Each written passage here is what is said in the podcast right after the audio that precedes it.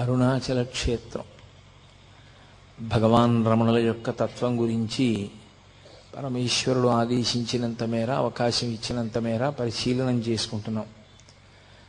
భగవాన్ రమణుల యొక్క తత్వాన్ని బయటికి వచ్చేటట్టు చెయ్యడంలో అసలు మౌనస్వామి అని పా- పేరుగాంచినటువంటి భగవాన్ రమణులు మొట్టమొదటిసారి నోరు విప్పి మాట్లాడడం అనేటటువంటిది ప్రారంభింపచేసినటువంటి వ్యక్తి. తదనంతర కాలమునందు రమణ మహర్షికి అసలు ఆ పేరే ఉంచినటువంటి వ్యక్తి. రమణ మహర్షి ఎవరి పట్ల మిక్కుటమైన ప్రీతితో చెయ్యి కూడా పట్టుకుని తీసుకుని వెళుతూ ఉండేవారో ఎవరితో మాట్లాడుతూ ఉండేవారో ఎవరిని అనేక పర్యాయములు అనుగ్రహించారో అటువంటి మహాపురుషుడే కావ్యకంఠ గణపతి ముని.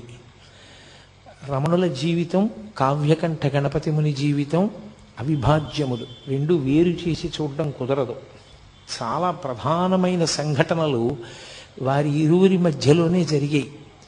అంతటి గొప్ప ద్వయం అది. కావ్యకంఠ గణపతి ముని కారణజన్ములు. ఎందుచేత నేను ఆ మాట అనవలసి వస్తోంది అంటే మీతో నేను తరచుగా ప్రస్తావన చేశాను. లోకాన్ని ఉద్ధరించగలిగినటువంటి వాడు ఏ మహాపురుషుడు పుట్టిన కారణం చేత వంశంలో పది తరాలు అటు పది తరాలు ఇటు కూడా తరిస్తాయో అంతటి మహాపురుష జననము జరగాలి అంటే కేవలము నిశ్చలమైనటువంటి భగవద్భక్తి కారణమవుతుంది.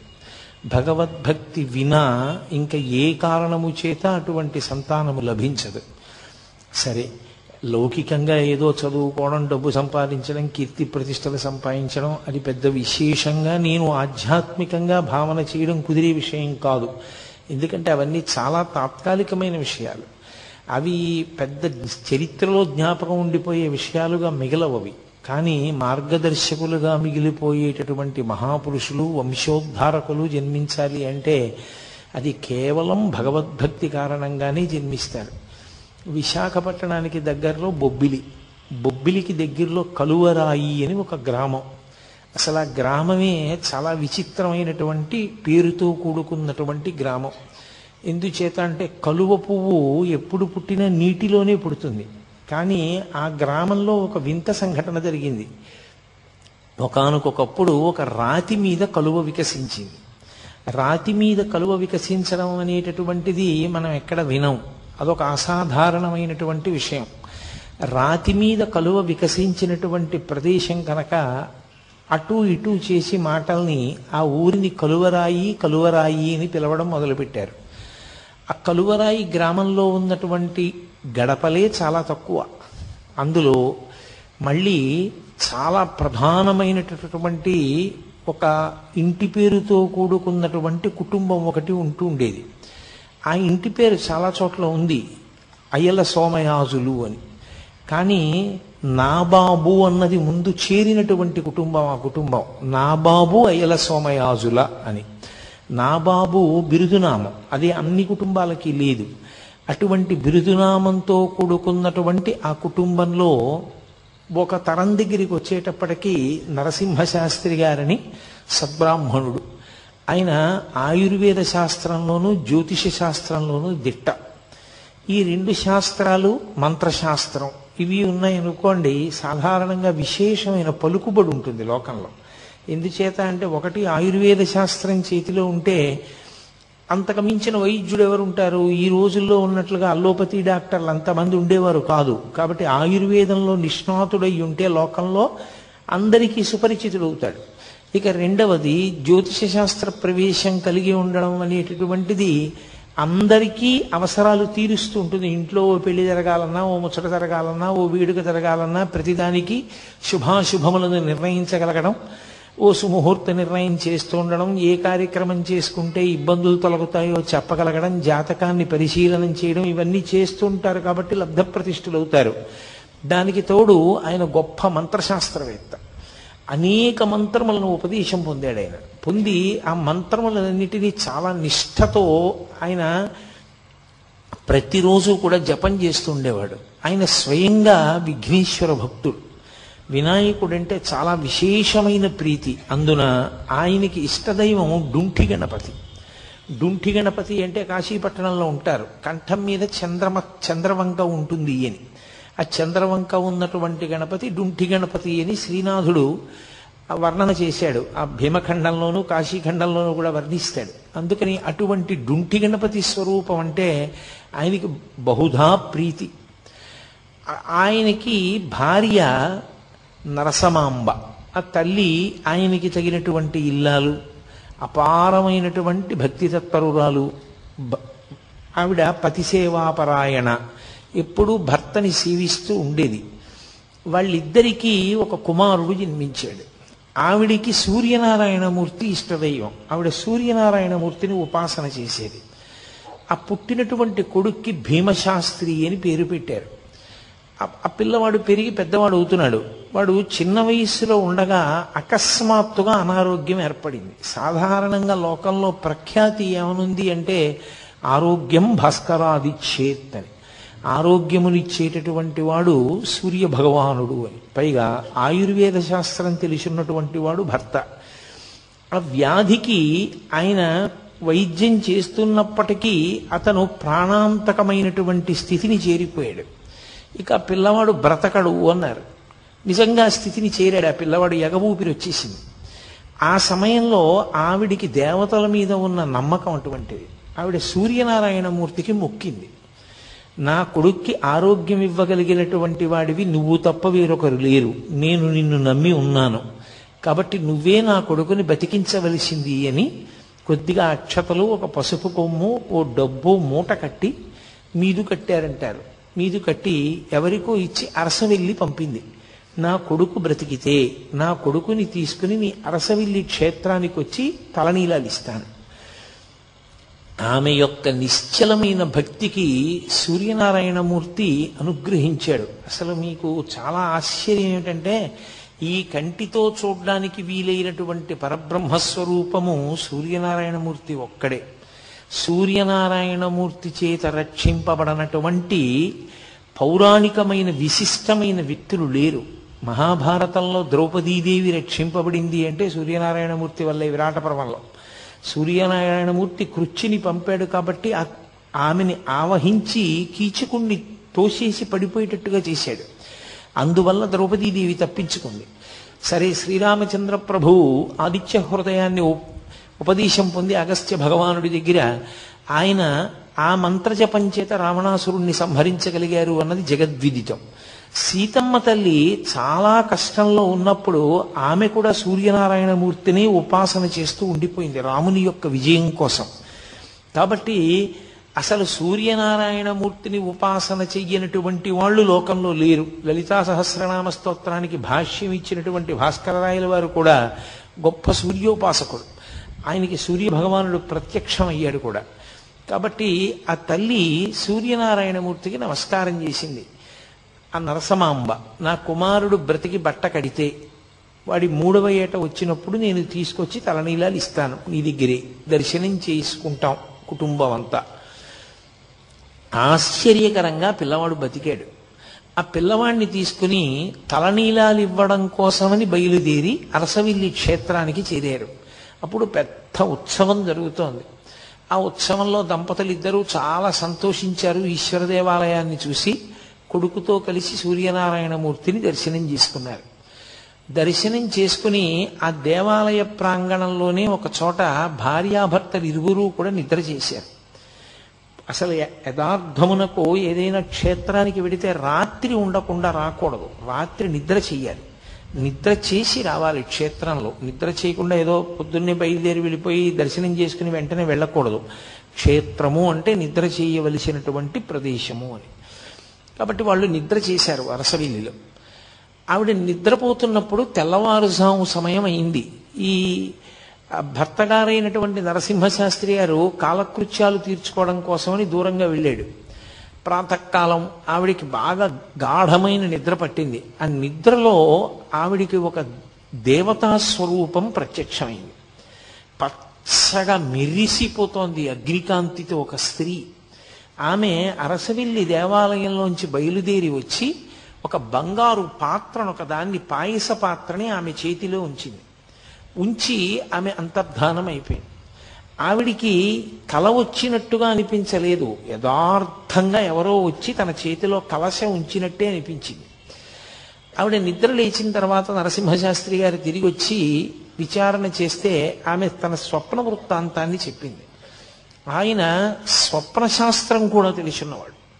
అందుకని ఆయన అన్నాడు సాధారణంగా ఇలాంటి కల వస్తే ఆమె గర్భిణి అవుతుంది. గర్భచిహ్నములు కనపడితే నీ కడుపున పుట్టబోయేటటువంటి పిల్లవాడు దైవాంశ సంభూతుడవుతాడు. నీకు కనపడినటువంటి స్వరూపాన్ని హిరణ్మయి అని పిలుస్తారు. ఆ హిరణ్మయి స్వరూపం సూర్యనారాయణమూర్తి యొక్క తేజోమండలం నుంచి వచ్చినటువంటి అగ్నిస్వరూపం. అది కలశ నీ చేతిలో ఉంచింది అంటే తప్పకుండా నీ కడుపున చాలా గొప్ప పిల్లవాడు ఒకడు జన్మిస్తాడు. నాకు ఎప్పటి నుంచో ఒక కోరిక ఉంది. ఆ కోరిక తీర్చవలసినటువంటి కొడుకు నిమ్మని నేను గణపతిని ప్రార్థిస్తున్నాను. అలాంటి కొడుకుని ఇస్తాడేమో అన్నాడు. ఏమిటైన ప్రార్థన? అప్పటికి భారతదేశానికి స్వాతంత్ర్యం రాలేదు.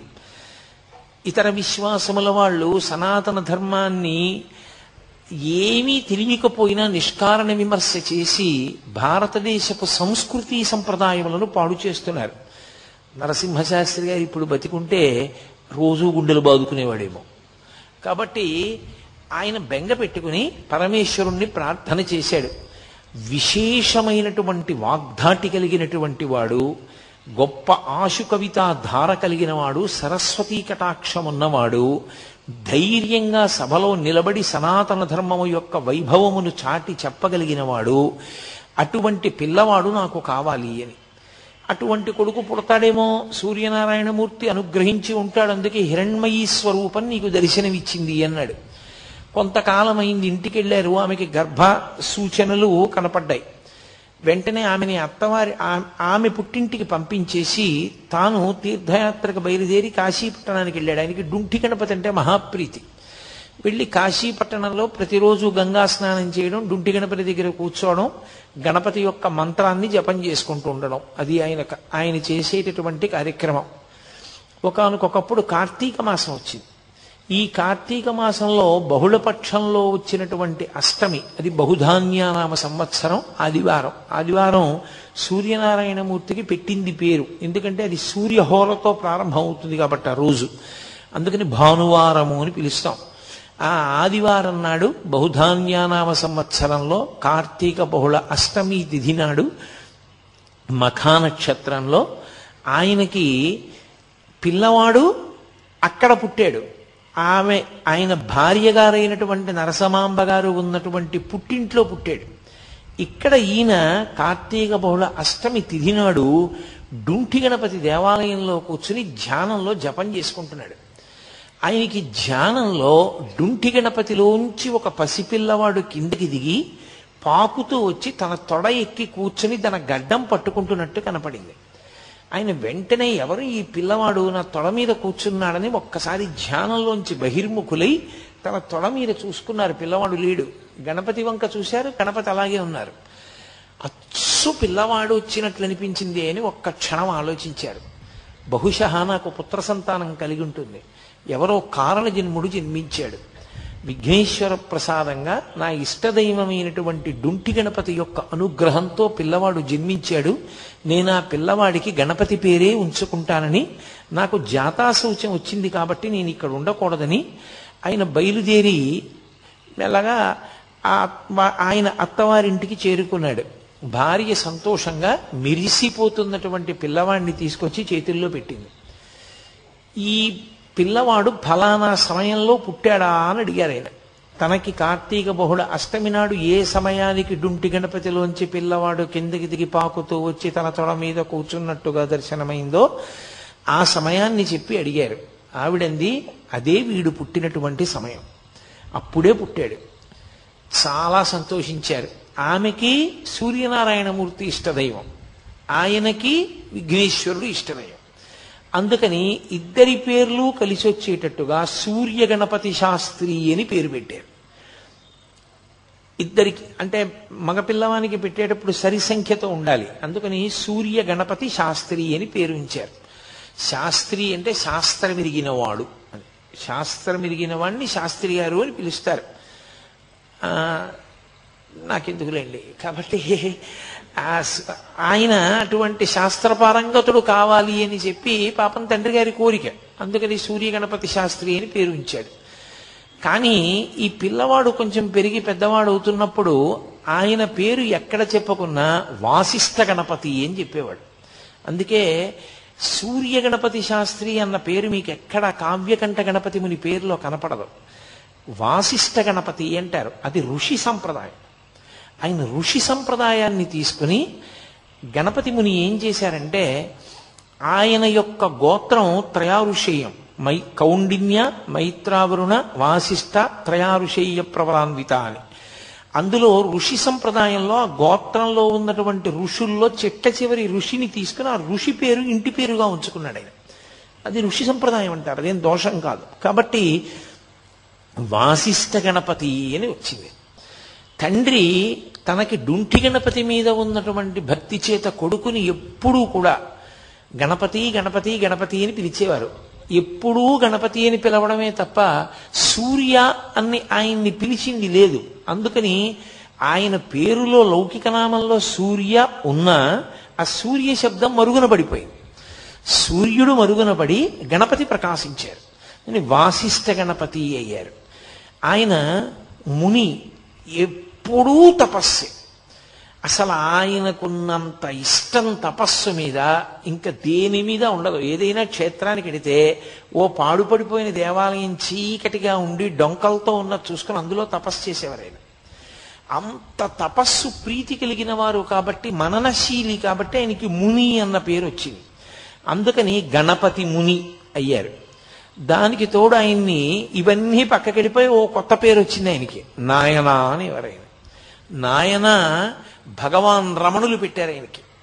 ఆయన పేరేమిటో కూడా కనుక్కోకుండా భగవాన్ రమణులు ఆయన్ని నాయన అని నోరు విప్పి ఆయనతో మాట్లాడారు. మొట్టమొదటిసారి మాట్లాడారు రమణ మహర్షి తన జీవితంలో. ఆయన నోరు విప్పి మాట్లాడినప్పుడు నాయనా అని పిలిచారు కాబట్టి ఆయనకి నాయనా అన్న పేరు ఉండిపోయింది. ఈ పిల్లవాడు ఇంత గొప్ప గొప్పవాడవుతాడని తల్లిదండ్రులు కలలు కన్నారు. అంటే నేను మళ్ళీ పసిపిల్లవాడి స్థాయి దగ్గరికి వచ్చి మాట్లాడుతున్నాను. కానీ ఆ పిల్లవాడు పరమ మౌనంగా ఉండేవాడు. ఎవరితో ఆడుకునేవాడు కాదు. ఏమీ ప్రతిస్పందన ఉండేది కాదు. ఒక్క విషయం వంట పట్టేది కాదు. తండ్రి తల్లి దిగులు పెట్టుకున్నారు. ఊళ్ళో వాళ్ళు బంధుజనం అందరూ కూడా హేళన చేయడం మొదలుపెట్టారు. ఈవిడ సూర్యోపాసన చేసింది హిరణ్మయీ శక్తి కనపడిందన్నారు. ఆయనకి డుంటి గణపతిలోంచి పిల్లవాడు వచ్చి తొడ మీద కూర్చున్నట్టు కనపడ్డాడన్నారు.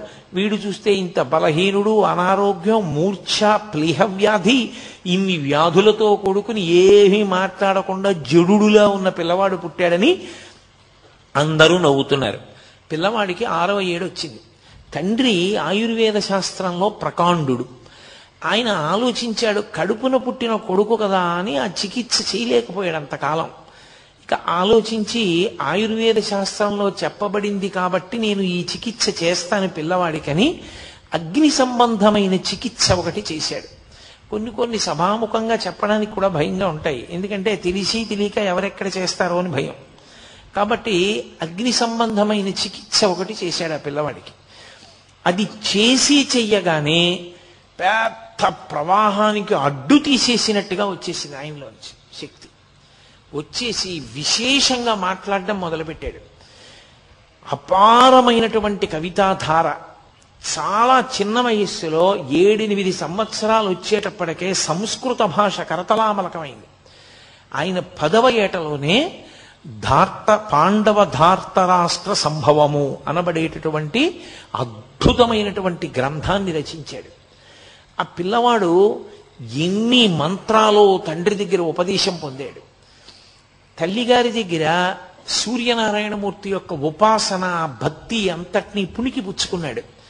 అన్నిటినీ మించి అంత చిన్న పిల్లవాణ్ణి పంచాంగం ఎలా గుణిస్తారో నేర్పడానికి తండ్రి పంపించాడు.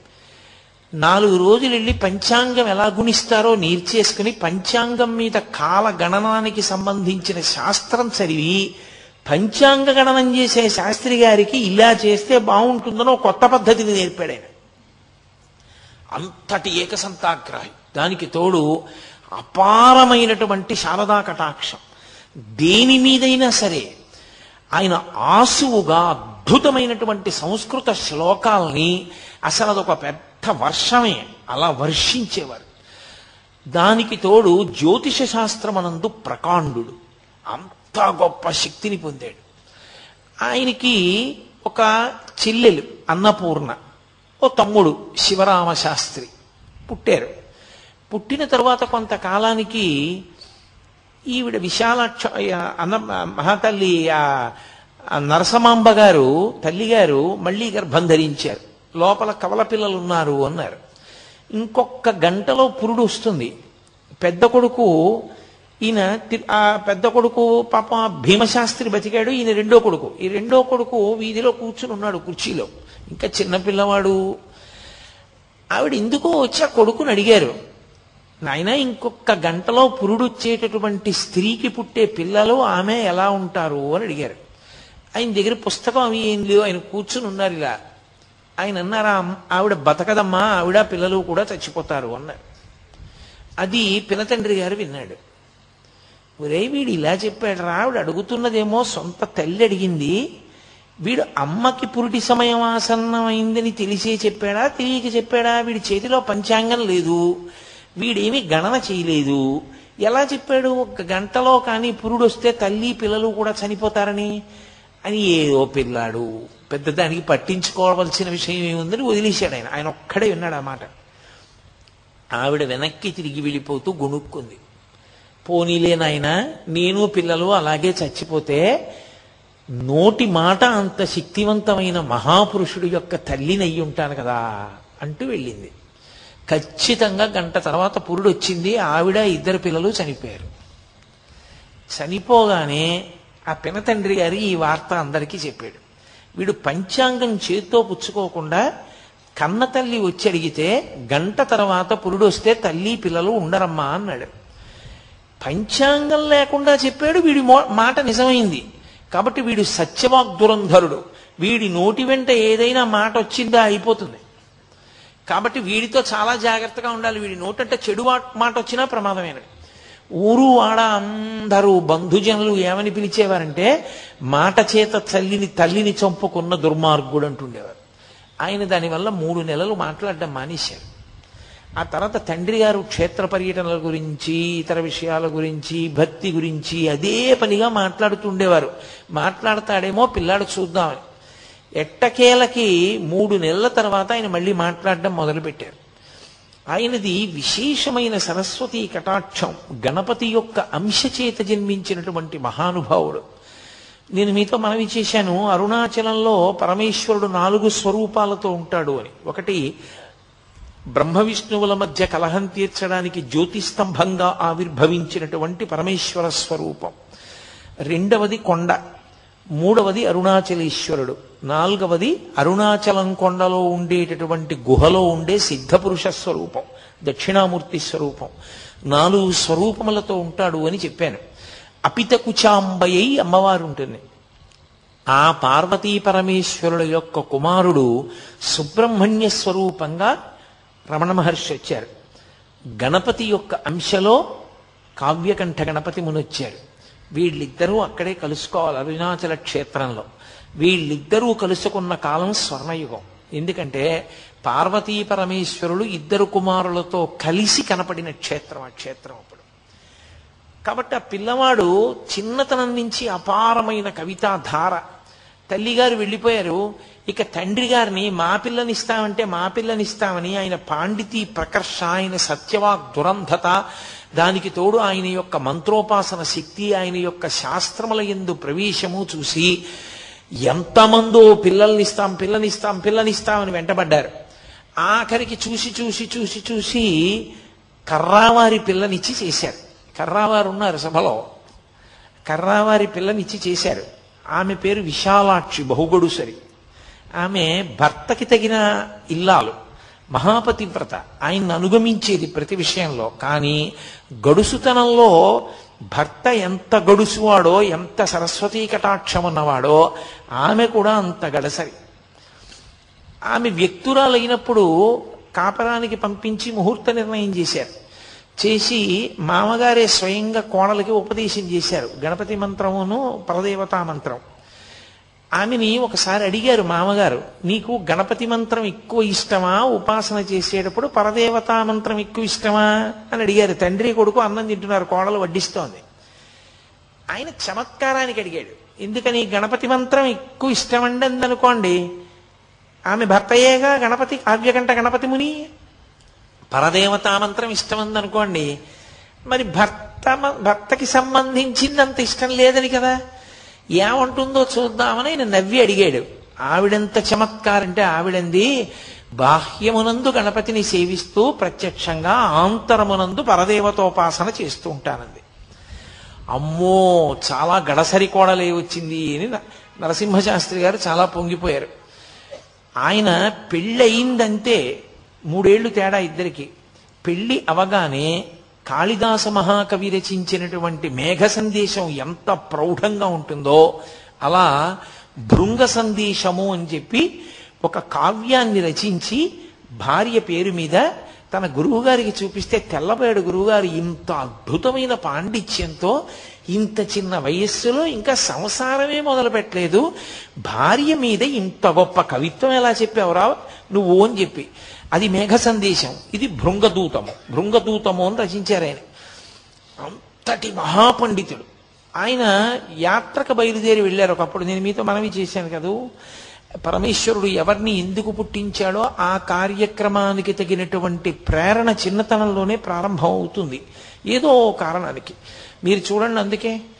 పరమేశ్వరుడు అందున మహాపురుష జననం జరిగినప్పుడు వారు ఎందుకు పుట్టారో పరమేశ్వరుడికి తెలుసు. ఆయన అటువైపుకు వెళ్ళిపోవడానికి కావలసినటువంటి లక్షణములు పుట్టుకతోటే వచ్చేస్తాయి. అవే పునాదిగా ఆ వ్యక్తి అటువైపుకి చేరిపోతాడు. ఆయనకి తీర్థయాత్ర తపస్సు భగవద్ దర్శనము ఇవి చాలా ఇష్టం. ఆయన బయలుదేరి కాశీపట్టణానికి వెళ్ళారు. కాశీపట్టణంలో మేనమామ గారి ఇంట్లో ఉన్నారు. ఉన్నప్పుడే ఒక విచిత్ర సంఘటన జరిగింది. బెంగాల్ దేశంలో నవద్వీప్ అని ఒక ప్రాంతం. ఆ నవద్వీప్లో హరిమంటపము అని ఒక మంటపం. ఆ మంటపంలో ప్రత్యేకంగా ప్రతి సంవత్సరం అపారమైనటువంటి పాండితీ ప్రకర్ష కలిగినటువంటి విద్వాంసుల్ని తీసుకొచ్చి వాళ్ళతో చర్చించి అపారమైన శక్తి ఉన్నవాడు అంతటి కవన శక్తి ఉన్నవాడు అన్న వాళ్ళకి కావ్యకంఠ అన్న బిరుదిస్తూ ఉంటారు. వాళ్ళు దక్షిణ దేశం వైపు నుంచి అంటే ప్రత్యేకించి ఆంధ్రదేశం అటువైపు నుంచి వచ్చిన వాళ్ళంటే వాళ్ళ దృష్టిలో పెద్ద పాండిత్యం ఉన్నవాళ్ళు కారని వాళ్ళకు ఒక అపోహ ఉండేది. అందుకని ఎవరిని అసలు దగ్గరికే రానిచ్చేవారు కాదు. అందులో అంబికా దత్తు అని ఒక ఆయన ఉండేవాడు. ఆయన ఆధ్యక్షం వహిస్తుండేవాడు ఆ సభకి. ఆయనకి సింహం అని పేరు సంస్కృత భాషలో. అంతటి మహానుభావుడు. కాబట్టి ఆయనతో ఆయన దగ్గర పరీక్షకి నిలబడి ఆ బిరుదం పొందడం అంటే అంత తేలిక విషయం కాదు. నిన్నగాక మొన్న పెళ్ళైన పిల్లాడు ఈ పిల్లాడు. ఈ కా ఈయన గణపతి ముని ఆ బిరుదం కోసం అని చెప్పి నవద్వీప్లో ఆ హరిమందిర ప్రవేశం చేశారు. చాలా కష్టపడ్డారు దానికోసం ఆయన. ఆ లోపలికి వెళ్ళడం అంత కష్టమైందంటే ఇప్పుడు నేను కావ్యకంఠ గణపతి ముని యొక్క జీవితాన్ని పూర్తిగా విచారణ చేయడం నా ఉద్దేశ్యం కాదు. ప్రధానం ఏమిటంటే అరుణాచలంతో సంబంధం గురించి మాట్లాడడం. అందుకని నేను ఆ విషయాల్ని దాటవేస్తున్నాను.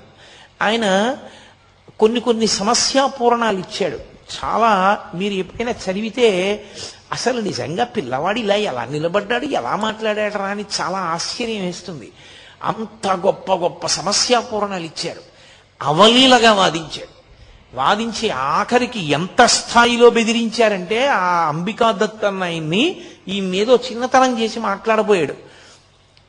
ఆయనన్నారు గణపతి ముని నువ్వు అంబికా దత్తుడివి కన్న కొడుకువి కావు. నేను గణపతిని కన్న కొడుకుని నేనా నువ్వా ఎవరెక్కువ? పరదేవత కన్నారు. తెల్లబోయాడు ఆయన. ఆఖరికి ఆ సంవత్సరం ఈయన యొక్క కవితాధార చూసి కావ్యకంఠ అన్న బిరుదు ఈ పిల్లవానికి ఇచ్చారు. దాంతో ఈయన యొక్క యశశ్చంద్రికలు అంతటా వ్యాపించడం మొదలుపెట్టాయి. సరే అక్కడి నుంచి బయలుదేరారు ఇంటికి వచ్చారు నేను ప్రధానమైనటువంటి భాగంలోకి రావలసి ఉంటుంది కదూ? ఆయన బయలుదేరి దక్షిణ దేశానికి యాత్రకు వచ్చారు వచ్చి కాంచీపురం వెళ్ళి కాంచీపురంలో కొన్ని కోట్ల పర్యాయములు శివ శక్తి సంబంధమైనటువంటి మంత్రములను జపం చేశారు. జపం చేసి ఆయన అక్కడి నుంచి అరుణాచల క్షేత్రానికి వచ్చారు. వచ్చి అరుణాచల క్షేత్రంలో అపితకుచాంబ అరుణాచలేశ్వరుల ముందు నుంచి వెళ్ళాలి. స్మార్తులకు నియమం ఏమిటంటే ముందు పరమేశ్వర దర్శనం చేసి అమ్మవారి దర్శనం చేస్తారు. అంతేకాని ముందు అమ్మవారి దర్శనం చేసి అయ్యవారి దర్శనానికి వెళ్ళరు. కానీ కావ్యకంఠ గణపతి మునికి అన్నీ తెలిసున్నా ఆ రోజు ఆయన ఎందుకో ముందు అభితకుచాంబ దర్శనానికి వెళ్ళారు. ఆయన వెళ్ళి అభితకుచాంబ ముందు ఇలా నిలబడి చేతులొగ్గి నమస్కారం చేస్తున్నారు. అంతే. అమ్మవారికి అలంకారం చేసినటువంటి పువ్వులన్నీ జల జల జల జల రాలి కింద పడిపోయాయి. ఓహో నన్ను అమ్మ అనుగ్రహించింది. గణపతి కదు మరి? గణపతి అంశ కదూ? ఆవిడికి అందులో కొడుకుని చూస్తే మహాప్రీతి హేరంబుడిని పేరు మహానుభావుడికి. అమ్మవారు యొక్క కళ తగ్గించవలసి వస్తే శంకరాచార్యుల వారు ఎదురుగుండా గణపతి ప్రతిష్ఠ చేసేవారు. శ్రీకాళహస్తి క్షేత్రానికి కూడా ఆవిడ గణపతితో కలిసే వచ్చింది. కాబట్టి పెద్ద కొడుకు అంత ప్రీతి ఆవిడికి గణపతి అంటే. అందుకని చూడగానే ఆవిడ మించి పువ్వులన్నీ రాలిపడ్డాయి. చాలా సంతోషించారు ఆయన. అమ్మ అనుగ్రహం కలిగింది అనుకున్నారు. ఆయనతో పాటు తమ్ముడు శివరామ శాస్త్రి కూడా వచ్చాడు. వచ్చి ఆయన అరుణాచలేశ్వర దర్శనానికి వెళ్ళారు. అప్పటి వరకు తీర్థయాత్రలలో ఎన్నో దేవాలయాలకు వెళ్ళారు ఎన్నో దర్శనాలు చేశారు. కానీ అరుణాచలేశ్వరుడి ముందు ఇలా నిలబడేటప్పటికీ ఆయన ఒంట్లో పులకాంకురాలు వచ్చాయి. వచ్చి వెన్నుపాములో ఏదో విద్యుత్తు ప్రవహించినట్టుగా ఈ ఈయనతో నాకు ఏదో గొప్ప అనుబంధం ఉంది. తండ్రి నన్ను పిలుస్తున్నావా అన్నారు. ఎంత పారవస్యానికి లోనై బయటికి వచ్చారు వచ్చి దుర్గమ్మ దర్శనానికి వెడదామని వెడుతున్నారు.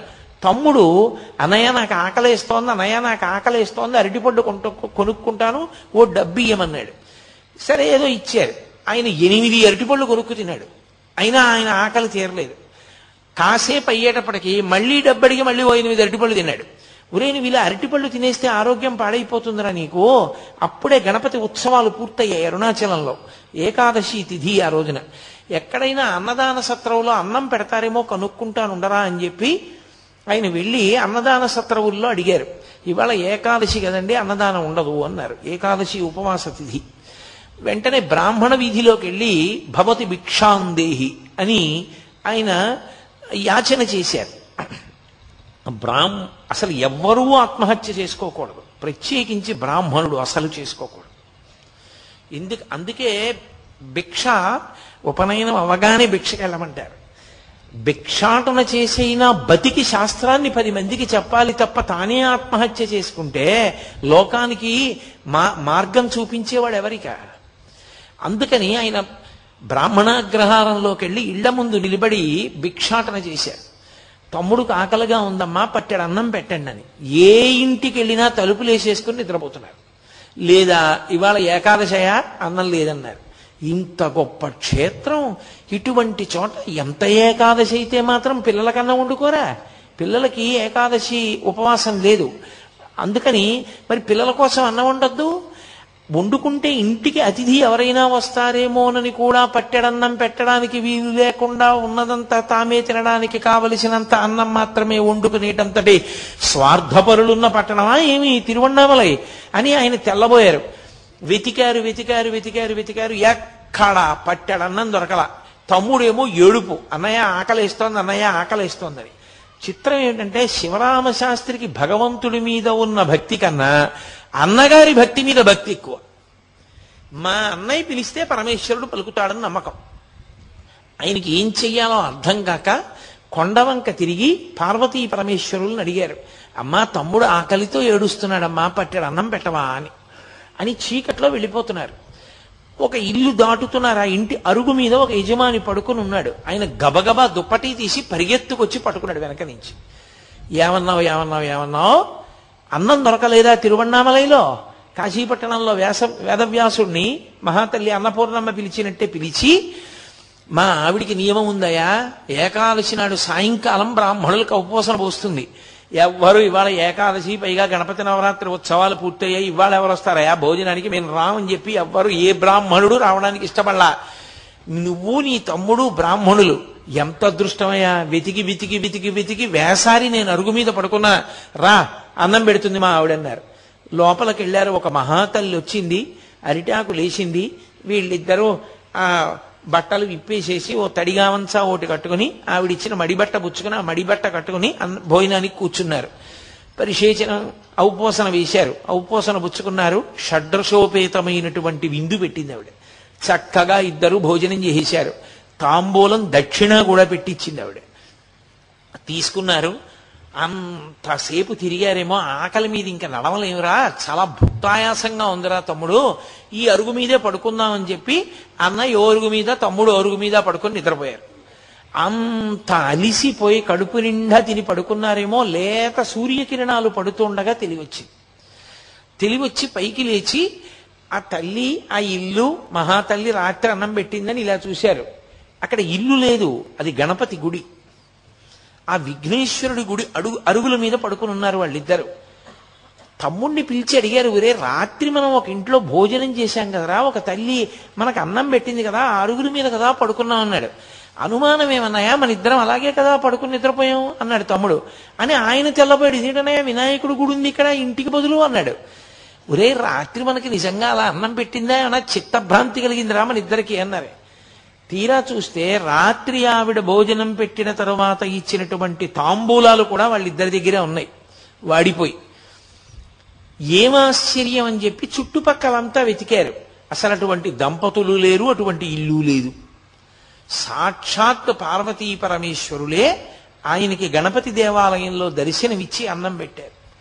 అన్నం తిన్నారు బయలుదేరారు. కానీ ఏమి పరమేశ్వరుని యొక్క పరీక్షో? ఆ అరుణాచల క్షేత్రంలో శేషాద్రి స్వామి ఎన్ని పరీక్షలు ఎదుర్కొన్నారో భగవాన్ రమణులు ఎన్ని ఇబ్బందులు పడ్డారో అంత కష్టము కావ్యకంఠ గణపతి ముని పడ్డారు. ఆనాటి నుండి మూడు రోజులు అన్నదాన సత్రంలో ఒక పూట భోజనం పెట్టేవారు. రాత్రి అయ్యేసరికి ఏదో కాస్త మంచినీళ్ళు తాగడమో కాస్త మజ్జిగ తాగడమో చేసి పడుకునేవారు అన్నదమ్ములు ఇద్దరు ఎక్కడ అన్నం దొరికేది కాదు. మూడు రోజులు అయిపోయిన తర్వాత అన్నదాన సత్రంలో మూడు రోజుల కన్నా పెట్టం వెళ్ళిపోమన్నారు. బయటికి వచ్చి ఎక్కడ భిక్షాటన చేసిన వారం చెప్పుకున్న ఒక్క పూట భోజనం తప్ప కడుపు నిండా రెండు పూట్ల అన్నం తినడానికి కావలసినది ఏ ఒక్క రోజు లభించలేదు. ఈ తమ్ముడేమో ఆకలితో ఏడుపు. ఈ బాధ పడలేక ప్రతిరోజు ఆయన ఒక శ్లోకం రాసి హరసహస్ర రచన చేస్తాను అని ఒక శ్లోకాన్ని రచించడం అరుణాచలం దేవాలయంలోకి వెళ్ళడం అరుణాచలేశ్వరుడు ముందు నిలబడ్డం ఏడుస్తూ అన్నం పెట్టమని ఆయన్ని స్తోత్రం చేయడం. చుట్టూ ఉన్న వాళ్ళందరూ వినేవారు. ఇతనెవరో భలే సంస్కృతంలో చెప్తున్నాడు రా పద్యాలు. కాబట్టి ఈ శ్లోకాలు విందామని రోజు ఆయన ఏడుస్తూ అన్నం కోసం శ్లోకం చెప్పే వాళ్ళకి జనం చేరేవారు. చక్కగా శ్లోకం వినేవారు. ఆయన ఏడుస్తూ అన్నం అడగడం ఆయన బాధ చెప్పుకోవడం వినేవారు. శ్లోకం బాగుందని వెళ్ళిపోయేవారు. అన్నం మాత్రం ఎవరు పెట్టేవారు కాదు. ఏమిటి పరీక్ష అనుకున్నారు? అలా వెయ్యి శ్లోకాలు అయిపోయాయి. ఆ వెయ్యి శ్లోకాలు అయిపోయిన తర్వాత ఆయన అరుణాచలేశ్వరుడి ముందు చెప్పారు రేపు సాయంకాలం నేను వెయ్యి శ్లోకాలు నీ ముందు చదువుతాను. అప్పుడైనా అన్నం పెడతావా? అన్నారు. అని ఆ రో ఆ మరునాటి సాయంకాలం ఆయన అరుణాచలేశ్వరుడి ముందు నిలబడి వెయ్యి శ్లోకాలు చదువుతారని తెలిసి ఎంతమంది జనం చుట్టుపక్కల ఊళ్ళ నుంచి కూడా వచ్చి అరుణాచలేశ్వరుడి దేవాలయ ప్రాంగణం అంతా నిండిపోయింది. ఆ శ్లోకాలు వినడానికి ఉద్దండ సంస్కృత పండితులతో సహా వచ్చారు. అందులో భగవాన్ రమణులు శేషాద్రి కూడా వచ్చారు. శేషాద్రి స్వామి భగవాన్ రమణులు ఇద్దరు వచ్చి ఇద్దరు చెరోమూల నక్కి కూర్చుని వింటున్నారు. కానీ పరమ ఆకలితో నీరసించిపోయి బాధతో ఉండి శ్లోకాలు చెప్తున్నారేమో కావ్యకంఠ గణపతి ముని గమనించలేదు. ఆయన వెయ్యి శ్లోకాలు చెప్పి వలవల వలవల ఏడ్చేశారు అన్నం కోసం. అప్పటి వరకు మాట్లాడని వారు ఒక్కసారి ఆ ఊళ్ళో ఐశ్వర్యవంతులందరూ ముందుకొచ్చి మేము సిగ్గుపడుతున్నాం. ఇన్ని శ్లోకాలు రచన చేస్తే హరసహస్రం చేస్తే తప్ప ఎవ్వరం అన్నం పెట్టలేదా మీకు? అన్నం పెట్టడం కాదు. మీలాంటి మహాపండితుడు అరుణాచల క్షేత్రాన్ని విడిచిపెట్టి వెళ్ళిపోవడానికి వీల్లేదు. అందుకే మీకు ఇక్కడ సంస్కృత పాఠశాలలో అధ్యాపకుడిగా ఉద్యోగం ఇస్తున్నాం అన్నారు. చాలా సంతోషం అన్నారు. సంస్కృత పాఠశాలలో అధ్యాపకుడిగా చేరారు. చిత్రం ఏమిటంటే వాళ్ళు నియమం పెట్టారు. మీరు తమిళ భాషలో చెప్పాలి. సంస్కృతంలో ఉన్న విషయాల్ని తమిళ భాషలో చెప్పాలి. కాబట్టి తమిళ భాషలో అనర్గళంగా మాట్లాడడం మీకు రావాలి అన్నారు. ఆయన అన్నారు నాకు ఉద్యోగం ఇచ్చేసేయండి నేను ముందు పాఠాలు చెప్పడం మొదలు పెడతాను. పదే పది రోజులు సమయం ఇవ్వండి. పది రోజుల సమయంలో అనర్గళమైనటువంటి తమిళ భాషలో మాట్లాడి పిల్లలకు పాఠం చెప్తానన్నారు. అప్పటికి ఆయనకు ఒక మొక్క రాదు అందులో తమిళంలో.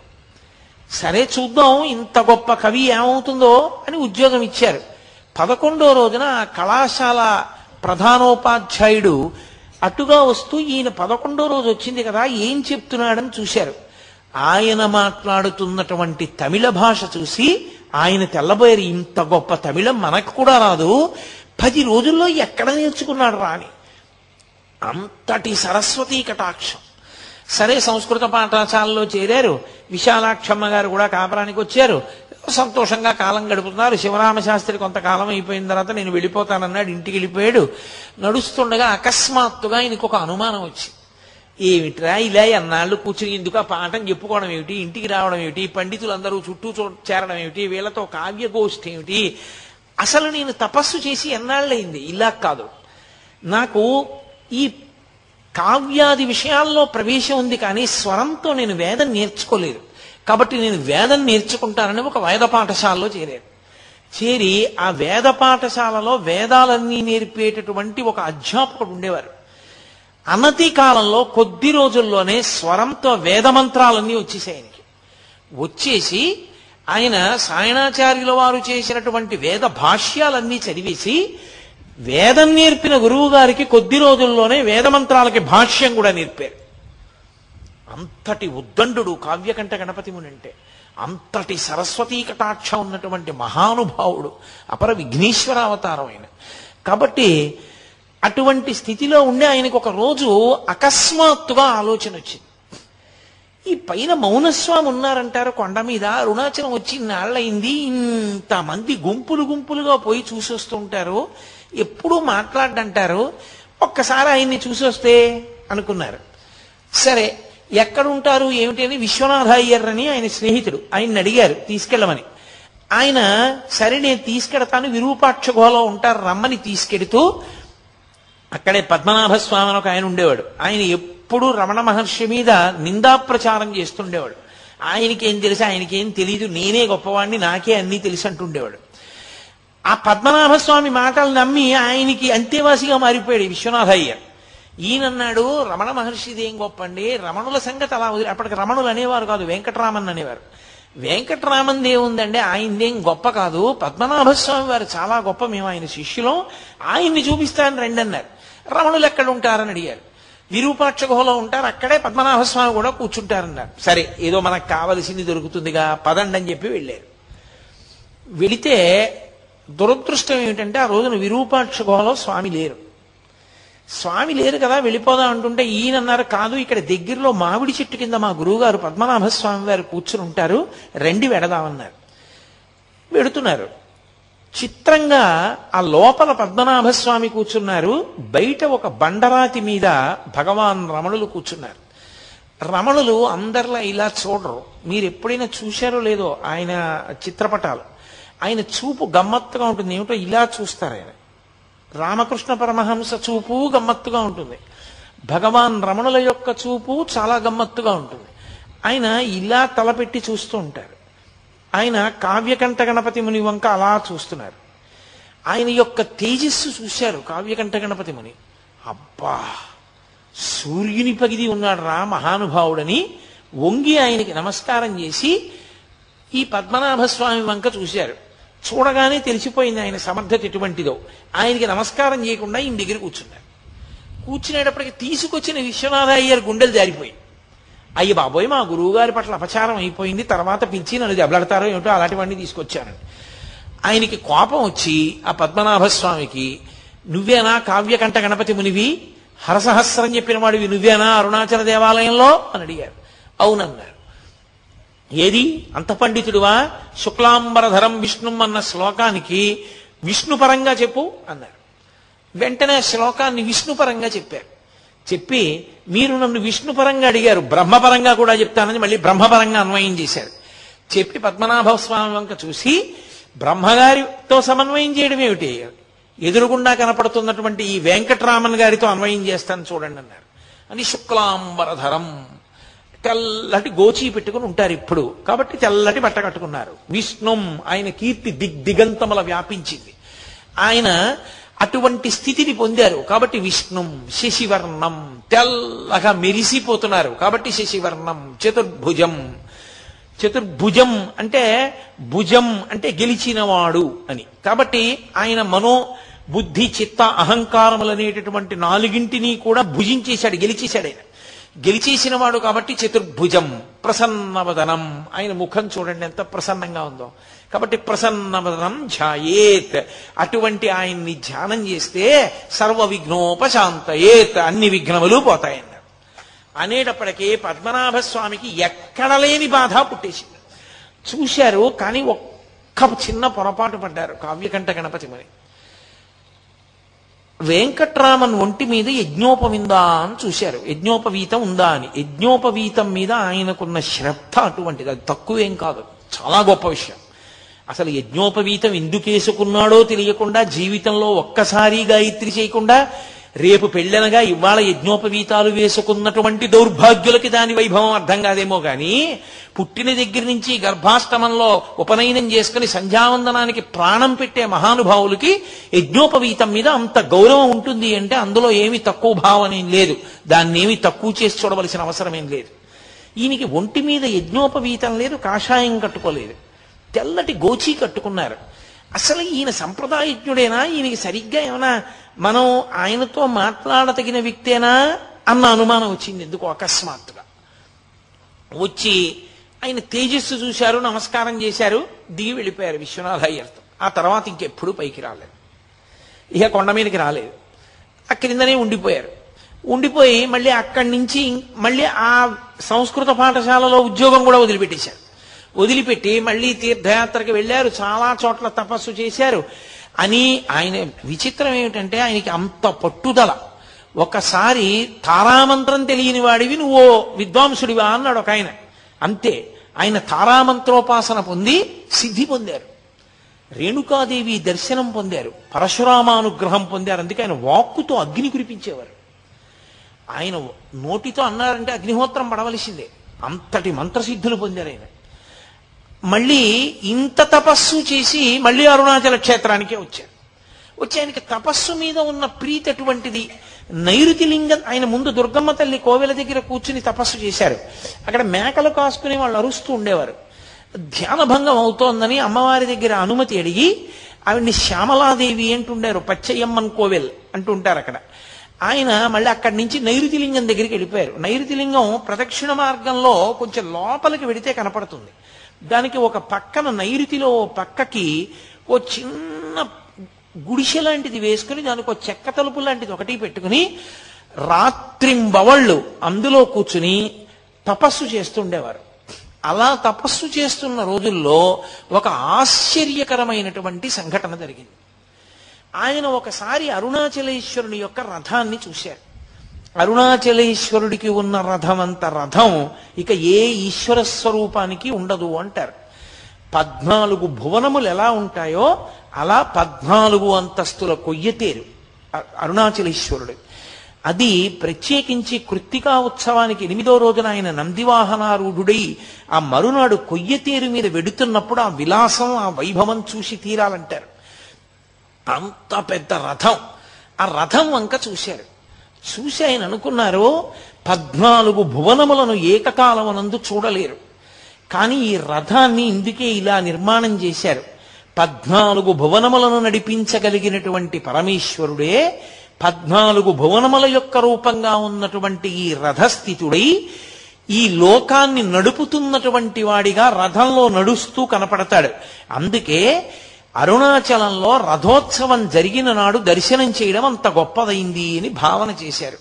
చేశారు వెళ్ళి మళ్ళీ తపస్సు చేసుకుంటున్నారు. తపస్సు చేసుకుంటుండగా ఆయనకి చీకటి పడిపోయిన తర్వాత బయటికి వచ్చారు బయటికి వస్తే కొంతమంది మాటలు వినపడుతున్నాయి. అరుణాచలంలో ఇవాల్టి రోజు ఉదయం రథోత్సవం కోసం కొయ్యతేరులో స్వామివారిని పట్టుకుని బయలుదేరారు. ఖచ్చితంగా ఈయన పనిచేసిన సంస్కృత పాఠశాలకి ఈయన అరుణాచలం రాగానే అన్నం తినడానికి అడిగినటువంటి ఆ అన్నదాన సత్రంకి మధ్యలో రథం ఆగిపోయింది. ఎంతమంది దాన్ని మరమ్మత్తు చేసేవాళ్ళు వచ్చారో ఎన్ని వేల మంది వచ్చారో ఇంతమంది మోకులేశారు లాగారు తోశారు ఏం చేసినా అంగుళం కూడా రథం కదలలేదు. పరమేశ్వరుడికి ఏదో ఆగ్రహం వచ్చింది రథం ఆగిపోయింది కదలడం ఏమీ తేడాయా కనపట్టలేదు మరునాడు మధ్యాహ్నం పన్నెండు అయ్యేటప్పటికి రథం కానీ వెళ్ళి వా- మరొక వాహనం మీదకి మారకపోతే స్వామి దేవాలయం అంతా ప్రాయశ్చిత్తం చేయవలసి ఉంటుంది. అందరూ హడిలిపోయారు. ప్రధాన అర్చకుడు కూడా బాధపడుతూ ఇంటికి వెళ్ళిపోయాడు ఆలయ అధికారులు వెళ్ళిపోయారు ఎవరో కొద్ది మంది ఉన్నారు. ఆయనకి అకస్మాత్తుగా ఒక మాట వినపడింది. అరుణాచలేశ్వరుడు నీకోసమే ఆగిపోయాడు. నువ్వు వెళ్ళు రథం కదులుతుందని. ఇది నిజమా? నాకు ఈ మాట వినపడిందా అని ఆయన ఆశ్చర్యపోతున్నారు. మళ్ళీ వినపడింది. చెవులో ఎవరో చెప్పినట్టు. సరేనని బయలుదేరి రథం దగ్గరికి వెళ్ళారు. అప్పటికే బాగా చీకటి పడిపోయింది. రాత్రి చాలా ఆలస్యం అయిపోయింది. ఆయన వెళ్ళి చూసేసరికి ఓ పది మంది రథం చుట్టూ కాపలా ఉన్నారు. ఇప్పుడు రథం కదలడానికి నేను చెయ్యేస్తే కదులుతుందని చెప్తే డాంబికంగా ఉంటుంది. ఈశ్వర రేపు ఉదయం వస్తాను. నన్ను మన్నించండి అని వెళ్ళిపోయారు. వెళ్ళిపోయి మళ్ళీ ధ్యానానికి కూర్చున్నారు. కూర్చున్నారు అంతసేపు బడలిపోయి పడుకున్నారు నిద్రపోయారు. ఈశ్వరుని యొక్క శాసనం అంత బ్రహ్మముహూర్తంలో లేచేటటువంటి వ్యక్తి ఆ రోజు బాగా తెల్లవారిపోతే కానీ నిద్ర లేవాల. అంత మెల్లగా లేచి తను ఆ రోజు చెయ్యవలసినటువంటి అనుష్ఠానం చేస్తే తప్ప బయటికి వెళ్ళరు.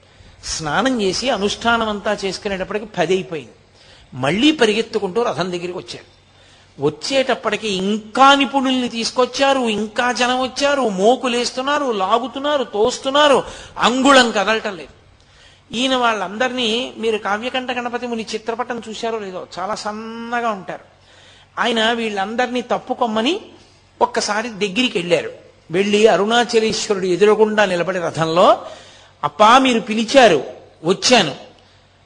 కాబట్టి ఇప్పుడు మీరు సంతోషంగా బయలుదేరండి. రథం కదలాలి స్వామి అని పక్కకెళ్ళారు. అంతే రథం కదిలింది. కదిలి రథం పన్నెండు గంటల లోపల దేవాలయానికి వెళ్ళిపోయింది. ఎవరో కావ్యకంఠ గణపతి మునిట ఇక్కడే సంస్కృత పాఠాలు చెప్పేవారట. ఆయన నైరుతిలింగం దగ్గర తపస్సు చేస్తున్నారట. ఆయన వస్తే రథం కదిలింది. ఏమిటి విచిత్రం అని ఆయన వెంటబడ్డారు జనం. ఆయన ఎవ్వరికీ కనపడకుండా బ్రాహ్మణ వీధిలోకి వెళ్ళిపోయారు. వెళ్ళిపోయి అక్కడ భోజనం చేశారు. విశ్వనాథ అయ్యర్ గారితో కలిసి భోజనం చేశారు. భోజనం చేసి వెంటనే ధ్యానంలోకి వెళ్ళిపోయారు. ఆ ధ్యానంలో ఆయనకు ఒక విషయం కనపడింది. నువ్వు వస్తే తప్ప రథం కదలలేదు అంటే నువ్వు గొప్పవాడివని ప్రకటించడానికి రథం కదలలేదా నువ్వు పరమభక్తుడివని లోకానికి తిరిగి చెప్పడం ప్రధానమా? లేకపోతే నిన్ను చూడాలని అరుణాచలేశ్వరుడు కదలలేదా ఎందుకు కదలలేదు రథం? ఎందుకు ఆగింది? నువ్వు వెళ్ళాక ఎందుకు కదిలింది? అని ఆయన ఆ వాగ్రథం కదలాలంటే నువ్వు ఆయన దగ్గరికి వెళ్ళాలి. ఇతపూర్వం నువ్వు పొరపాటు పడ్డావు ఆయన గురించి. ఇప్పుడు నువ్వు ఆయన దగ్గరికి వెళ్ళు. ఆయన దర్శనం చేసి ఆయనకి నమస్కరించు ఆయన మాట్లాడతారు ఆయన మాట్లాడగానే నీ రథం కదులుతుంది. ఇన్నాళ్ళు తపస్సు తపస్సు తపస్సు అని తిరుగుతున్నావుగా? ఇప్పుడు అసలు తపస్సు అంటే ఏమిటో తెలిసి నీలోని రథం కదిలి అద్భుతమైనటువంటి కవనము లోకాన్ని ఉద్ధరించగలిగినటువంటి స్తోత్రాలు మంత్ర సంబంధమైనవి నీ నుండి జాలువారతాయి. ఈ రెండు రథములు కదపడానికే నా రథాన్ని ఆపి పిలిచాను. ఎక్కువ కొండ అనిపించింది. ఆయన వెంటనే లోపలికి వెళ్ళి ఇంకా అయ్యర్ని కూడా పిలవాల?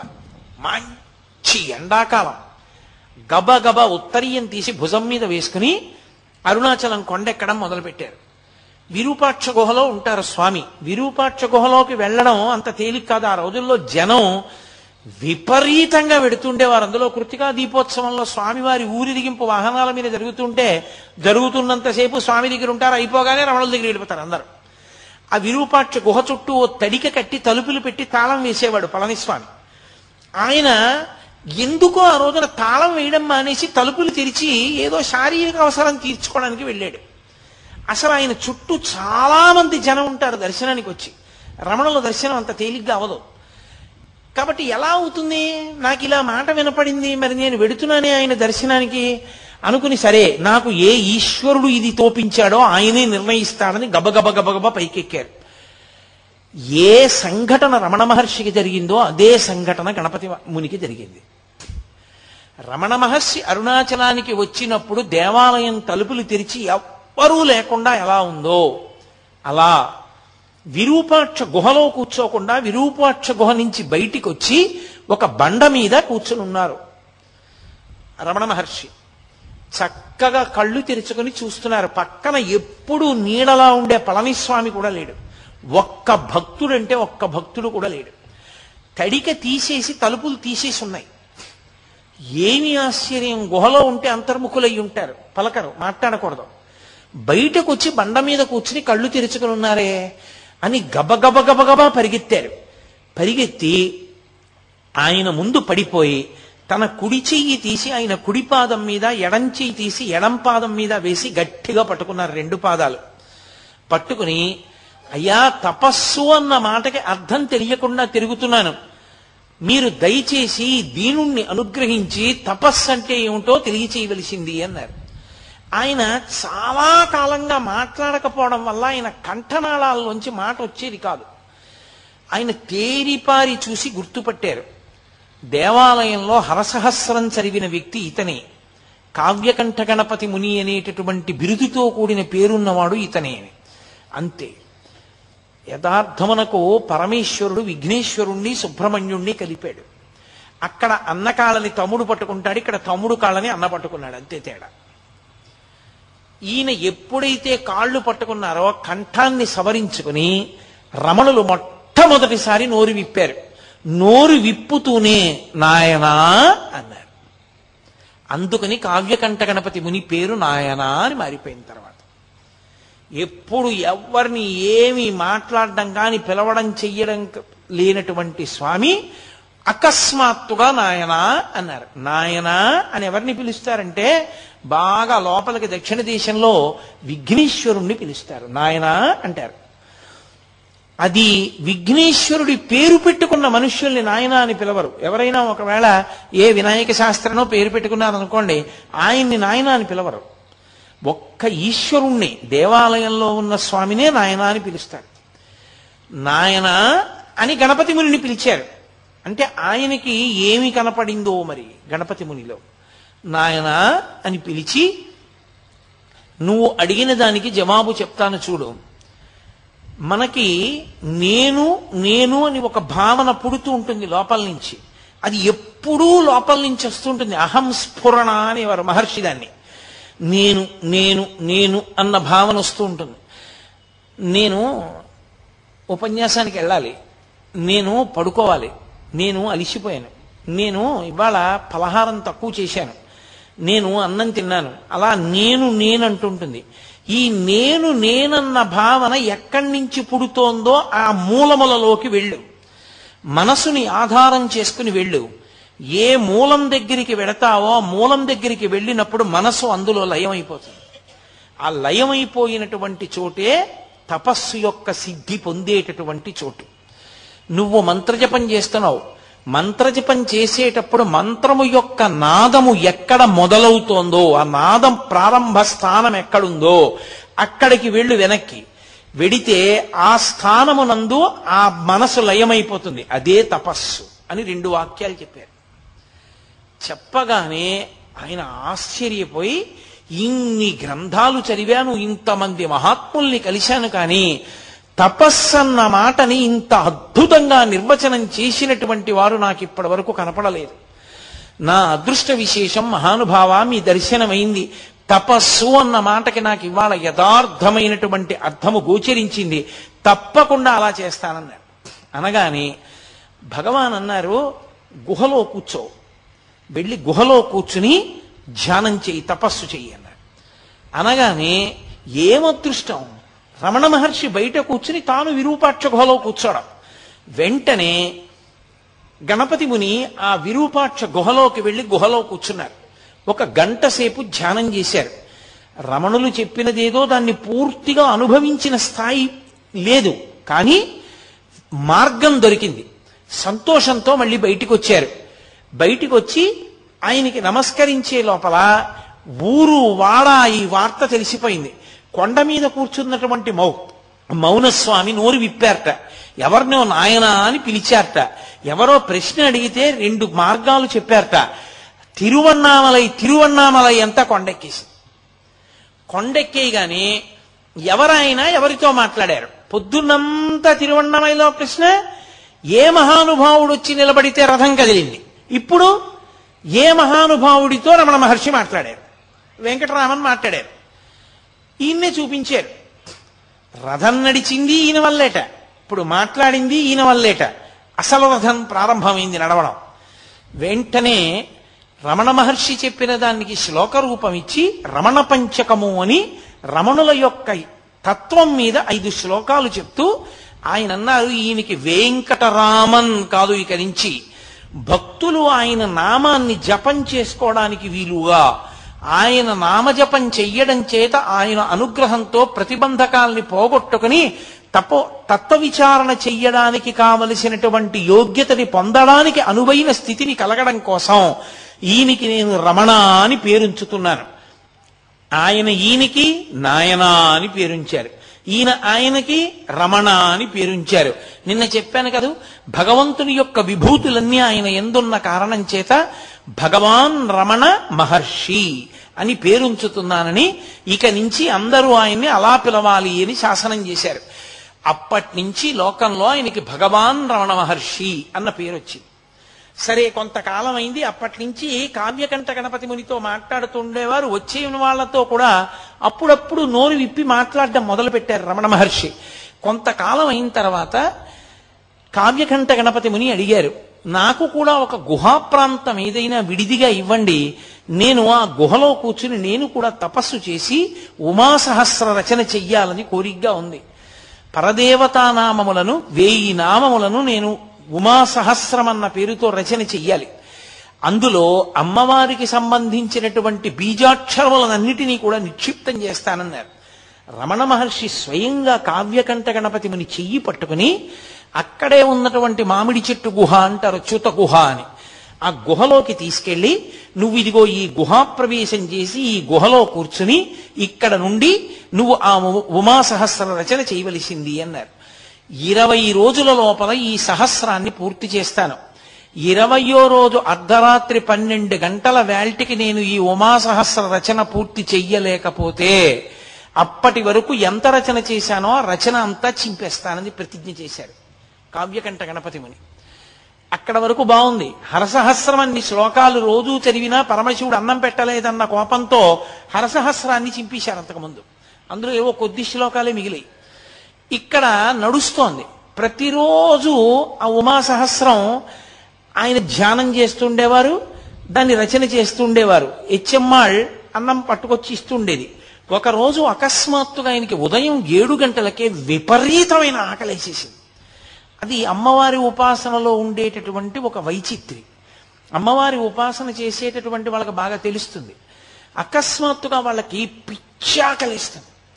అంత పిచ్చాకలేస్తే నిజంగా మీరు తీసుకొచ్చి అన్నం పెట్టారనుకోండి అన్నం చూడగానే త్రేణుపుచ్చి వెళ్ళిపోతారు. అన్నం తిన్నంత కడుపు నిండిపోతాయి కానీ పిచ్చి ఆకలిస్తూ ఉంటుంది. రామకృష్ణ పరమహంసకు అలాగే వేస్తుంటే వాళ్ళ గురువుగారు ఆ, ఆయనతో ఉండేటటువంటి అంతేవాసి తీసుకెళ్ళి అన్నం కుంభం చూపించారు. చూపించగానే ఆయనకి త్రేణుపు వచ్చింది కాబట్టి ఈయనకి విశేషమైన ఆకలేసేస్తోంది ఉదయం ఏడు గంటలకి. రాత్రి పాలు తాగుతారు. ఎలా ఏడు గంటలకు అన్నం ఎక్కడి నుంచి వస్తుంది అనుకుంటున్నారు? ఆ హెచ్ఎమ్మాళ్ళకి అన్నం పప్పు వండుతోంది ఆవిడ. అకస్మాత్తుగా ఒక దివ్య స్వరూపం ఒకటి కనపడి వెంటనే గణపతి మునికి అన్నం పట్టుకెళ్ళి ఇచ్చేసేయని వినపడింది. ఆవిడ గిన్నెల్లో పట్టుకుని అన్నం పప్పు పట్టుకెళ్ళి చూత గుహలో పెట్టింది.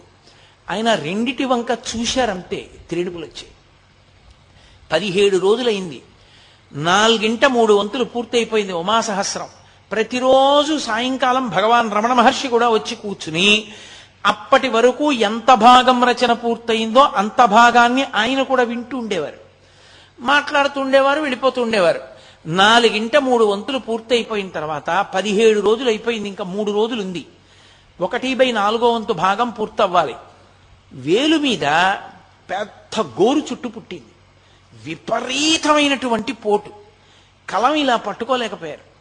అలాగే ఇంకొక్క రోజు మాత్రమే మిగిలింది.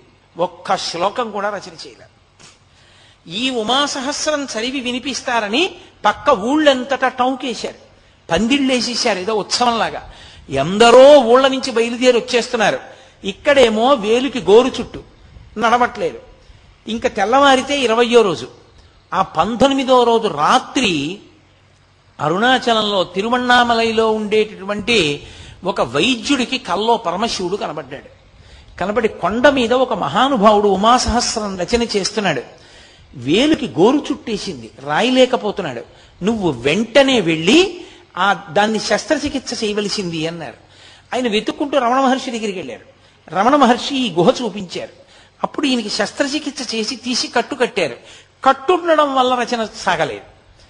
అప్పుడు ఆయన దగ్గర ఉండే స్నేహితులు అందరూ కలిసి అన్నారు మరి ఇవాళ రాత్రి అయిపోవాలి పన్నెండు గంటల లోపల. ఎలా?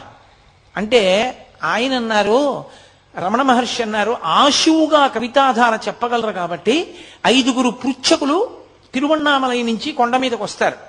ఐదుగురు పృచ్ఛకులు కూర్చుంటారు.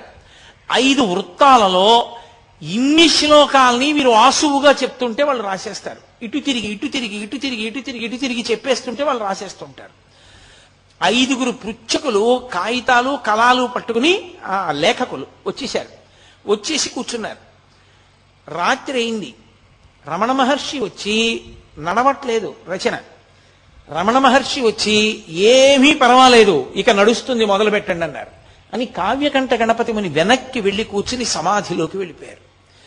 ఆయన సమాధిలోకి వెళ్ళిపోయారు. కావ్యకంఠ గణపతి ముని యొక్క నోటి వెంట వరద కింద వెళ్ళిపోయింది ఉమాసహస్రం. రాత్రి పన్నెండు కన్నా ముందే ఉమాసహస్రం పూర్తి అయిపోయింది ఐదుగురు రాసేశారు. అమ్మయ్య అయిపోయింది సహస్రం అన్నారు. రమణులు ఒక్కసారి బహిర్ముఖులై నేను చెప్పినదంతా రాసుకున్నారా? అని అడిగారు. అప్పుడు కావ్యకంఠ గణపతి ముని అన్నారు పలికిన వాణ్ణి నేను. నా లోపల పన్నెండు లోపల పలికించడానికి గురువు అనుగ్రహంగా రమణులే చేరి బుద్ధి ప్రకాశం చేసి నా చేత పలికించారని. ఆ ఉమా సహస్రం ఎంత మంది చేతనో కొనియాడబడేటటువంటి గ్రంథం. అమ్మవారి బీజాక్షరముల యొక్క సంపుటీకరణంతో అమ్మవారి వైభవాన్ని అంత గొప్పగా కీర్తించేటటువంటిది. లక్ష్మీకాంతం గారని కావ్యకంఠ గణపతి మునికి చాలా అంతేవాసి ఆయన మహానుభావుడు నాయన అన్న పేరుతో కావ్యకంఠ గణపతి మీద ముని మీద ప్రత్యేకంగా ఒక పుస్తకం రాశారు. ఆ పుస్తకంలో ఈ ఉమా సహస్రంలో ఉండేటటువంటి కొన్ని శ్లోకాల్ని కూడా ఆయన అందులో చేర్చారు. చేర్చి చూపించారు. కాబట్టి అంత గొప్పగా ఉమా సహస్రం పూర్తయింది తర్వాత శుద్ధప్రతులు పూర్తయ్యాయి తన చేత రమణ మహర్షియే ఉమా సహస్రం పూర్తి చేయించి లోకానికి అందించారు అని కావ్యకంఠ గణపతి మునికి భగవాన్ రమణులంటే విశేషమైనటువంటి గురుభక్తి. ఎప్పుడూ ఆయన్ని గురుభావనతోనే చూస్తుండేవారు.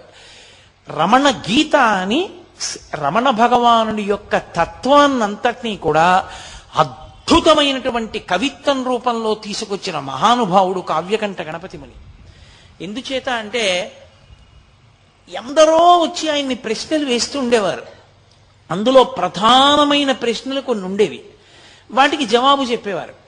చెప్పిన జవాబులు లోకానికి అందకుండా పోతాయేమోనని జాగ్రత్త తీసుకున్న వాళ్ళు ఇద్దరు ఒకరు సూరి నాగమ్మ గారు ఒకరు కావ్యకంఠ గణపతి ముని. ఒక్కొక్క చోట ఆయనే శిష్యుడిగా వచ్చి రమణ మహర్షిని అడిగితే ఏం చెప్తారో ఊహించి. వచ్చినటువంటి వాళ్ళు అడిగిన ప్రశ్నలకి జవాబులు రమణులు ఏం చెప్పారో చూసి. వీటిని గీత భగవద్గీత అర్జునుడికి కృష్ణుడు ఎలా చెప్పాడో అలా రమణ గీత అన్న పేరుతో రచన చేశారు ఆయన. దానికోసం ఆయన రమణులతో కలిసి స్కందాశ్రమంలోనే ఉన్నారు. ఆ రమణ గీత జరుగుతున్నప్పుడే అరుణాచల క్షేత్రానికి కాదు ఈ భూమండలానికి ఒక పెద్ద ప్రమాదం తప్పింది. విశాలాక్షమ్మ గారు వచ్చారు. అప్పటికి కావ్యకంఠ గణపతి మునికి విశాలాక్షమ్మ గారికి కూడా నలభై ఏళ్ళ లోపే వయస్సు. కాబట్టి వాళ్ళు ఇంకా శారీరకమైనటువంటి సంబంధంతో ఉండవలసినటువంటి కోర్కెలకి అతీతులు అన్న స్థితిని నమ్మడం కష్టం లోకానికి. ఆయన విరూపాక్ష గుహలో కూర్చుని నేను ఆ రమణ గీత రచన చేస్తాను అని అడిగారు. అప్పటికి రమణ మహర్షి స్కందాశ్రమంలో ఉన్నారు. రమణ మహర్షి అన్నారు తప్పకుండా చెయ్యండి అన్నారు. పళని అని ఉండేవాడు పళనిస్వామి అని రమణ మహర్షి దగ్గర అంతేవాసి ఆ పళనిస్వామిని పిలిచారు రమణ మహర్షి. పిలిచి ఆ గుహంత చాలా కాలంగా రమణ మహర్షి విడిచిపెట్టేసిన కారణం చేత దాని చుట్టూ తుక్కు అవి పడిపోయి అది శుభ్రంగా లేదు ప్రవేశించడానికి. అదంతా శుభ్రం చేసి దాని తాళాలు ఇయ్యి కావ్యకంఠ గణపతి ముని అందులో కూర్చుని రమణ గీత రచన చేస్తారు. అమ్మగారు అమ్మగారు అనేవారు విశాలాక్షమ్మ గారు అమ్మ అన్నం వండి పెడుతుంది అన్నారు. చటుక్కున పళన మహర్షి అన్నాడు ఆయన భార్యతో ఉన్నారు కదా విరూపాక్ష గుహలోకి భార్యా సహితులు వెళ్ళి ఉండకూడదు అన్నారు. అంటే వెంటనే కావ్యకంఠ గణ- గణపతి ముని అన్నారు నేను భార్యతో కలిసి ఉన్న వానప్రస్తుని నేను అక్కడ సంసారం చేసేవాణ్ణి కాదు. నేను ఎటువంటి వాణ్ణో రమణులకు తెలుసు. రమణులు నాకు తాళం ఇస్తే రమణులు నన్ను వెళ్ళమంటే లోకం నమ్ముతుందన్నారు. వెంటనే రమణ మహర్షి భృకుటి చిప్పించి పళనిస్వామి వంక తిరిగి నువ్వు ఆ గుహంతా శుభ్రం చేసి ఆయనకి తాళం ఇయ్యి లోపలికి ఎడతారు అన్నారు. సాయంకాలం అయిపోయింది. ఆయన విశాలాక్షమ్మ గారితో కలిసి విరూపాక్ష గుహకి వెళ్ళారు. లోపలికి వెడదాం కాస్త పెరుగన్నం పట్టుకుని వెళ్ళారు. రాత్రి తినడానికి రేపటి నుంచి వంట మొదలెడదామని వెడితే దానికి పెద్ద తాళం కప్ప వేసేసి ఉంది. ఆయన మళ్ళీ స్కందాశ్రమానికి వెళ్ళారు. భార్యని హెచ్చమ్మాళ్ళని అక్కడ ఉంచి పైకి వెళ్ళారు. అయ్యా ఆ పళనిస్వామి ఆ గదిని ఆ విరూపాక్ష గుహ దగ్గర శుభ్రం చేయలేదు. తాళం వేసేసి ఉంది. తాళం కూడా నాకు ఇవ్వలేదు అన్నారు. అంటే రమణ మహర్షి ఆయన వంక తిరిగి పళనిస్వామి వంక తిరిగి ఏమయ్యా నేను తాళంచి విమ్మన్నాను కదా ఇవ్వలేదా? కావ్యకంఠులకు ఇచ్చేసేయి అన్నారు. ఆయన అన్నాడు లేచి నిలబడి ఏమి అందులో సంసారం చేద్దామనే నీకెందుకు విరూపాక్ష గుహ? ఎక్కడ కూర్చుని రాయకూడదు? అన్నాడు. విపరీతమైన ఆగ్రహం వచ్చేసింది కావ్యకంఠ గణపతి మనకి. వచ్చేసి నన్- నాలో నా యొక్క జీవితాన్ని తప్పు పట్టావు నా వానప్రస్థాన్ని తప్పు పట్టావు నా భార్యతో కలిసి విరూపాక్ష సంసారం చేస్తానన్నావు. ఇంత దారుణమైన మాట నా మీద మాట్లాడావు కనుక ఈ పృథివి తగలబడిపోవుగాక. నా ఆగ్రహము చేత. నా నా శక్తి ఏదైతే గణపతి నా వాక్కు యథార్థము చేయుగాక అని విపరీతమైన ఆవేశంతో తాళం చెవి పుచ్చుకోకుండా వెళ్ళి ఒక రాయి తీసుకుని ఆ తాళం కప్పని కొట్టారు. కొడితే ఆయనకి పరశురామ మంత్రాలు ఉన్నాయి ఆ అగ్నిహోత్ర ప్రభావానికి తాళం ఊడి కింద పడిపోయింది. ఆ రాతికి అది పడదు. ఆయన వెంటనే గుహలోకి వెళ్ళిపోయారు. గుహలోకి వెళ్ళిపోయి ఆ ఎదురుగుండా ఉన్నటువంటి ఒక రాతి మీద కూర్చుని భూమి వంక తీవ్రమైనటువంటి దృక్కులతో భూమి వంక చూస్తున్నారు. రమణ మహర్షి గమనించారు. పరమ ప్రమాదం వచ్చింది. ఇంత మంత్ర జపం చేసేశాడు. ఇంత జపం చేసేశాడు. మంత్రసిద్ధులు పొందేశాడు. పొంది కోపానికి వశుడైపోయాడు. వశుడైపోయి ఇప్పుడు తనకున్నటువంటి శక్తినంతటినీ భూతలం మీద పెట్టాడు. ఈ భూమిని పాడు చెయ్యాలనుకుంటున్నాడని ఆయన బయటికి వచ్చి నిలబడి స్కందాశ్రమంలో ఒక్కసారి ఆకాశం వంక చూశారు చూసేటప్పటికి అకస్మాత్తుగా మబ్బులు వచ్చేసాయి మబ్బులు వచ్చి మెరుపులు పిడుగులు వర్షం ప్రారంభమైంది. ప్రారంభం అవగానే అందరూ ఆశ్రమంలోకి వెళ్ళిపోయారు. ఒక్క రమణ మహర్షి మాస్త్రం లోపలికి వెళ్ళకుండా చాలా గంభీరంగా చాలా తీవ్రంగా ఆలోచిస్తూ అలా నిలబడి ఆకాశం వంక చూస్తున్నారు. పిడుగులు పడుతున్న ధ్వనులు వినపడుతున్నా ఒక్కసారి ఆయన గొణిగినట్లయింది. ఈ భూతలం పద్నాలుగు భువనములు పాడైపోవాలన్నాడు. పద్నాలుగు భువనములు పాడైపోవడం కన్నా పద్నాలుగు భువనముల స్వరూపమైన అరుణాచలేశ్వరుని యొక్క రథము తగలబడిపోవుగాక అన్నాడు. అనగానే పిడుగు వెళ్ళి అరుణాచలేశ్వరుడి యొక్క రథం మీద పడి ఆ రథం కాలిపోయింది. కాలిపోవడం ఏమిటి? మీరు ఎవరైనా వెళ్ళిన వాళ్ళు ఉంటే తెలుస్తుంది. స్కందాశ్రమం నుంచి విరూపాక్ష గుహకి దగ్గరగానే ఉంటుంది దారి. కానీ చాలా కష్టం నడవడం. ఎంత జాగ్రత్తగానో నడవాలి. కాళ్ళు జారిపోతాయి. అందున అంత వర్షం పడినప్పుడు జారి పడిపోతారు అతి వేగంతో వచ్చేసి విరూపాక్ష గుహలోకి వెళ్ళి కావ్యకంఠ గణపతి ముని చేయి పట్టుకున్నారు. పట్టుకోగానే గురువుగారు వచ్చారని లేచి నిలబడ్డారు. నాకు చేతిలో చెయ్యి వేసి ప్రమాణం చెయ్యి అన్నారు? దేనికన్నారు కావ్యకంఠ గణపతి ముని ఇన్ని మంత్రసిద్ధులు పొందావు.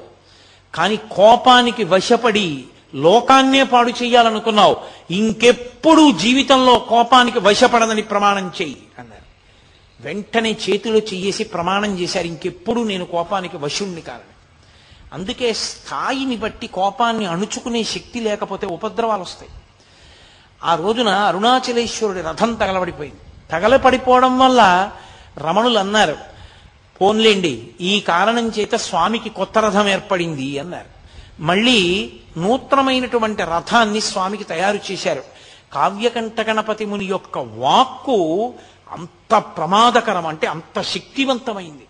అన్ని మంత్రముల యొక్క ఉపాసన అన్ని సిద్ధులను పొందారు మహానుభావుడైన అటువంటి వ్యక్తి అరుణాచలంలోనే ఉండి స్కందాశ్రమానికి వెళ్ళిపోయారు. తర్వాత విరూపాక్ష ఘోల ఆయన కూర్చొని కూర్చోలేకపోయారు. ఆ ఎండ వేడికి లోపల గాలి లేక అందులో కూర్చోలేక భార్యని చెన్నై పంపించేసి ఆయన స్కందాశ్రమానికి వెళ్ళిపోయారు. వెళ్ళిపోయి ఆ స్కందాశ్రమంలో రమణ మహర్షితోటే కూర్చుని ఆ రమణ గీత పూర్తి చేశారు. ఆ రమణ గీత పూర్తయిపోయింది. పూర్తయిపోయిన తర్వాత ఆయన అసలు భగవాన్ రమణుల యొక్క తత్వం లోకంలో ప్రకాశించడానికి రమణ వైభవం ప్రకాశించడానికి చాలా చాలా కారణభూతులైన వ్యక్తుల్లో ఒకరు కావ్యకంఠ గణపతి ముని. అసలు ఇంకా యథార్థంగా చెప్పాలంటే వాళ్ళిద్దరూ విఘ్నేశ్వర సుబ్రహ్మణ్య స్వరూపాలు. వాళ్ళిద్దరూ కలిసి జీవితంలో అపురూపమైన సంఘటనలకు కారణమయ్యారు అరుణాచల క్షేత్రంలో. ఇద్దరికీ అరుణాచల క్షేత్రంతో అంత సంబంధం. బహుశా కావ్యకంఠ గణపతి ముని అరుణాచలం వెళ్ళి ఉండి ఉండకపోతే రమణుల నోటి వెంట ఒక్క మాట కూడా లోకానికి అందదు. రమణుల సందేశం కూడా అందదు. కావ్యకంఠ గణపతి ముని కారణంగానే ఆ రథం కదిలింది. అది తరువాతి కాలంలో ఎందరికో మార్గదర్శనమైంది. ఆ తరువాత తిరువత్తూరు వెళ్ళిపోయారు. నేను యాత్రకు వెడతాను అని చెప్పి బయలుదేరారు. రమణుల నోటి వెంట ఏది అనవసరంగా రాదు. యాత్రకు బయలుదేరుతుంటే రమణులు అన్నారు మీతో వాసుదేవ శాస్త్రిని తీసుకెళ్ళండి అన్నారు. ఎందుకన్నారో అలా అని వాసుదేవ శాస్త్రిని కూడా తీసుకెళ్ళారు తీసుకెళ్ళి చెన్నైలో బయలుదేరుతూ అన్నారు అనవసరంగా రమణులు ఇతన్ని పంపించారు. ఎందుకు పంపించారో? అని ఇవాళ మనం ఏ దిక్కుగా వెడదామని అడిగారు వాసుదేవ శాస్త్రిని. ఆయన అన్నాడు మనం తిరువత్తూరు దిశగా వెడదాం. దానికి ఆదిక్షేత్రం అని పేరు. అదే మొదటి క్షేత్రం. అటు వెడదాం అన్నాడు. తిరువత్తూరు వెళ్ళారు. అక్కడే కావ్యకంఠ గణపతి మనకి కపాలి శాస్త్రితో అనుబంధం ఏర్పడింది. కపాల శాస్త్రి పుస్తకాలు మీలో ఎవరైనా చదివారేమో నాకు తెలియదు కావ్యకంఠ గణపతి ముని ఎంతటి మహాప్రకాండుడో ఎంతటి సంస్కృత భాషా ధురీనుడో అంతటి గొప్ప రచనా వైభవం ఉన్నవాడు మహావేదాంతి ఆయన కూడా. కపాలి శాస్త్రి ఎన్నో గ్రంథాలు రచించారు. ఆయన ఇటు రమణులతోటి అటు అరవిందులతోటి కూడా సంబంధం ఉన్న వ్యక్తి. కాబట్టి అటువంటి ఆయన ఒక పాడుపడిపోయినటువంటి విఘ్నేశ్వర దేవాలయంలో కూర్చుని ఇరవై రోజుల పా- నేను ఇక్కడ పద్దెనిమిది రోజుల పాటు రమణులు నాకు ఎటువంటి తత్వాన్ని తపస్సుకి చెప్పారో అటువంటి తపస్సు చేస్తాను. అని పగటి పూట అన్నం తినడం కూడా మానేసి ద్రవ పదార్థం ఒక్కటే పుచ్చుకునేవారు. పద్దెనిమిది రోజులు అయిపోయింది. అయిపోయిన తర్వాత ఇక్కడ కావ్యకంఠ గణపతి ముని కూర్చుని జపం చేస్తున్నారు. మంచి సమాధిలోకి ప్రవేశించే ప్రయత్నంలో ఉన్నారు. ఆయన చెప్పిన మార్గంలో లోపలికి వెళ్ళి అన్వేషిస్తున్నారు. ఎక్కడి నుంచి పుడుతోంది నేనన్న భావన అన్నది. ఆయన చేస్తుండగా సాయంకాలం నాలుగు అలా అవుతుండగా విపరీతమైన నీరసం వచ్చేసింది. వచ్చేసి అసలు కూర్చోలేక శవాసనం వేసేశారు. వేసేసి శవాసనం మీ అందరికీ తెలిసినదే. నేల మీద పడుకుని నా గురువు రమణ భగవానులు ఉంటే బాగుండు అన్నారు. ఆశ్చర్యం ఏం జరిగిందంటే అక్కడ అరుణాచలంలో రమణ మహర్షి ఎక్కడ కూర్చునున్నారో అక్కడి నుంచి ఒక్క ఎగురు పైకి ఎగిరి కింద పడ్డారు ఆసనం మీద. అక్కడ ఏమైందో తెలుసా? ఈయన ఎగిరి కింద పడే లోపల నా గురువు రమణులుంటే బాగుండు అనుకున్నారు. అంతే.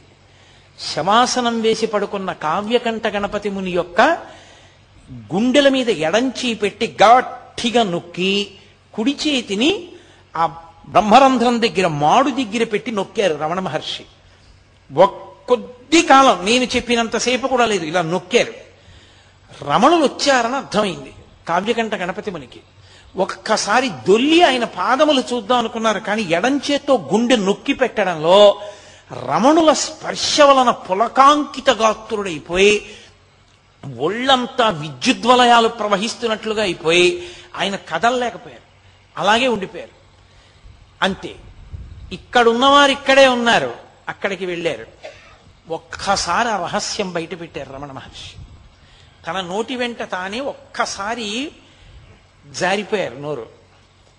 అవును తిరువత్తూరు క్షేత్రంలో బలానా చోట వెడుతున్నప్పుడు చీకటిగా ఉంటుంది పాడుపడిపోయిన గణపతి దేవాలయం ఉంది కదూ అన్నారు.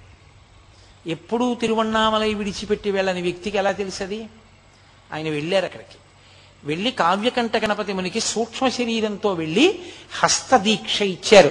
బహుశ నాకు తెలిసినంత వరకు రమణుల వాంగ్మయంలో ఆయన హస్తదీక్ష పొందినటువంటి ఏకైక వ్యక్తి కావ్యకంఠ గణపతి ముని ఒక్కరే.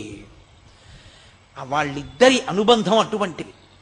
ఆ తరువాత అక్కడ ఇరవై రోజులు దీక్ష పూర్తి చేసేశారు. పూర్తి చేసి చాలా ప్రదేశాలు తిరిగారు వచ్చారు. ఆ మహాతల్లి కావ్యకంఠ గ- గణపతి ముని యొక్క భార్య గారు విశేషంగా మంత్రజపం చేసేవారు ఆవిడ కూడా.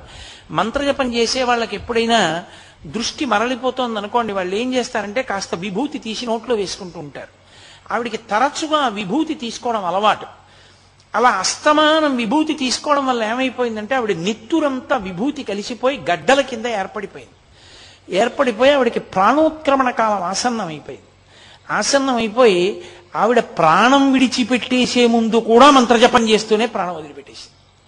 అత్త ఆవిడే నిరంజనానంద స్వామి వారిని వేడుకుని ఆ మాతృభూతేశ్వరాలయంలో వెనక శ్రీచక్రం ఉండాలి అని చెప్పి నిరంజనానంద స్వామి వారిని బ్రతిమాలి శ్రీచక్రం అక్కడ ఉండేటట్టుగా ఉత్సాహం తీసుకొచ్చినటువంటి వ్యక్తి కావ్యకంఠ గణపతి ముని గారి భార్య అయినటువంటి విశాలాక్షమ్మ గారి.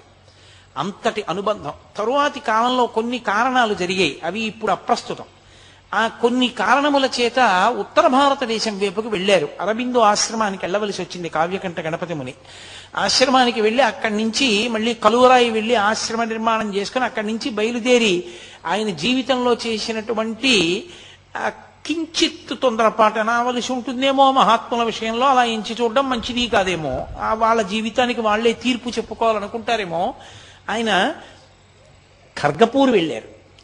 వెడితే ఈయన సాక్షాత్ గణపతి అంశ అని తెలిసి ఉన్న కారణం చేత చూసే భక్తులందరూ సంతోషిస్తారు కదా అని గణపతి నవరాత్రి ఉత్సవాల్లో కావ్యకంఠ గణపతి మునినే విఘ్నేశ్వరుడిగా తీసుకెళ్ళి కూర్చోపెట్టి ఆవాహన మంత్రం దగ్గర నుంచి చెప్పేసి అక్కడ అర్చన చేసే బ్రాహ్మణుడు ఏం చేశాడంటే పూజ అంతా చేయించి నీరాజనమిచ్చి ఉద్వాసన మంత్రం చెప్పేశాడు. ఉద్వాసన మంత్రం చెప్తే అయిపోయింది ఇంకా వెళ్ళిపోమ్మని. అది మొట్టమొదటి ప్రమాద ఘంటిక. ఆ ఉద్వాసన మంత్రం చెప్పగానే ఆయన నవ్వారు. ఆ తరువాత ఆయన ఎవ్వరితో నోరు విప్పి చెప్పేవారు కాదు. సరి అయిన పండ్ల రసం కూడా లేక చాలా కష్టపడ్డారు పాపం మహానుభావుడు. కష్టపడి నేను మీతో మనవి చేశానే ఆయనకి అత్యంత దగ్గర వారు లక్ష్మీకాంతం గారని.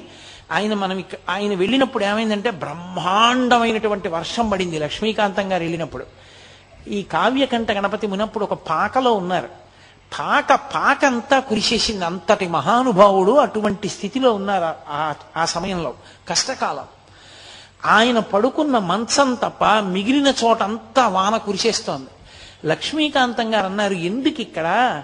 ఆ కర్గపూర్లోని తెలిసి ఉన్నటువంటి మిత్రుడు ఉన్నాడు అతని ఇంటికి వెళ్ళిపోదురు కానీ పోనీ మీకు ఏదైనా సమయం ఉంటే చెప్పండి ముహూర్తం ఉంటే అప్పుడే వెడదామన్నారు. ఆయన ఒక నవ్వు నవ్వి రేపు మధ్యాహ్నం రెండు గంటల ముప్పై నిమిషాలకి వెళ్ళిపోతుంది అన్నారు. ఈయన అనుకున్నారు రెండున్నరకి బయలుదేరతారు అనుకున్నారు. ఇంతలో అకస్మాత్తు పని కలకత్తా వెళ్ళవలసి వచ్చింది ఆయన. నేను వస్తాను రేపు మళ్ళీ అని అన్నారు. పన్నెండు గంటలకు ఆయన లక్ష్మీకాంతం గారు ఆఫీస్ నుంచి తిరిగి వచ్చి మళ్ళీ కరకపూర్ బయలుదేరదామని బయలుదేరుతున్నారు. పన్నెండు గంటలకు ఆయన బట్టలు వేసుకుని బయటికి వచ్చి తాళం వేయబోతున్నారు. భార్యను అక్కడ ఉంచారు శుశ్రూషకి. పక్కింటి ఆవిడ వచ్చి అయ్యో అన్నయ్య గారు బయలుదేరుతున్నారా? కొద్దిగా టీ తాగి వెళ్ళండి అన్నారు. కొద్దిగా టీ తాగి వెళ్ళమంటున్నారు కదా అని ఆయన ప్రభావం వెళ్ళిపోవలసిన సమయం ఆసన్నం అయిపోయింది. పన్నెండు గంటలకి ఆవిడ టీ తెచ్చేదాకా కదా అని అక్కడ ఒక పరుపు కనపడితే దాని మీద పడుకున్నారు. ఆవిడ వచ్చి అరిచి అరిచి అరిచింది.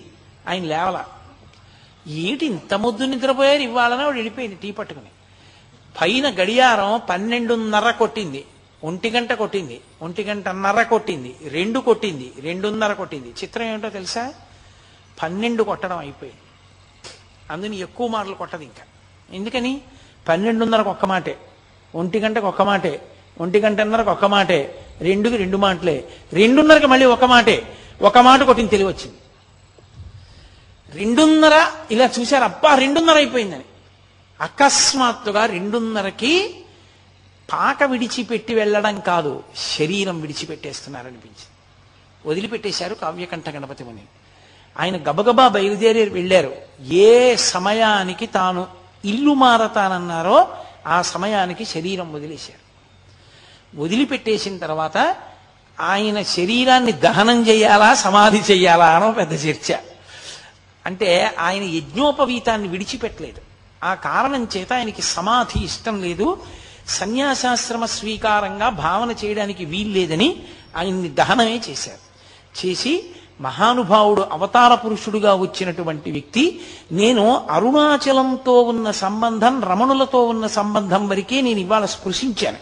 ఎందుకంటే రమణుల గురించి మాట్లాడేటప్పుడు అరుణాచలం గురించి మాట్లాడేటప్పుడు కావ్యకంఠ గణపతి ముని గురించి ప్రస్తావించకపోతే అసలు దానికి పరిపూర్ణత రాదు. అందుకని ప్రత్యేకంగా నేను కావ్యకంఠ గణపతి ముని గురించి మాట్లాడుతూ మిగిలిన భాగాన్నంతటినీ పక్కన పెట్టేశాను. ఒక్క అరుణాచల సంబంధం ఒకటే నేను ప్రస్తావన చేశాను. చిత్రం ఏంటంటే ఆయనకి అనారోగ్యంగా ఉండి బ్రతకరేమోనని అనుమానం వచ్చినప్పుడు రెండు టెలిగ్రాములు ఇచ్చారు రమణ మహర్షికి. మళ్ళీ రిప్లై టెలిగ్రాములు వచ్చాయి. రమణ మహర్షికి చూపించాం. ఆయన ఆరోగ్యం ఆందోళనకరంగా ఉందని. భగవాన్ చూసి పక్కన పెట్టేశారు. ఏమీ మాట్లాడలేదు. రమణులకి కూడా తెలుసు. అయిపోయింది అవతార పరిసమాప్తి అని కాబట్టి రమణుల కన్నా ముందే అవతార పరిసమాప్తి చేసినటువంటి వారు కావ్యకంఠ గణపతి ముని. కాబట్టి అలా సిద్ధి పొందారు. మహానుభావుడు ఆయన రమణుల యొక్క సమన్వయంలో అన్ని అద్భుతమైనటువంటి విశేషాలు జరిగాయి.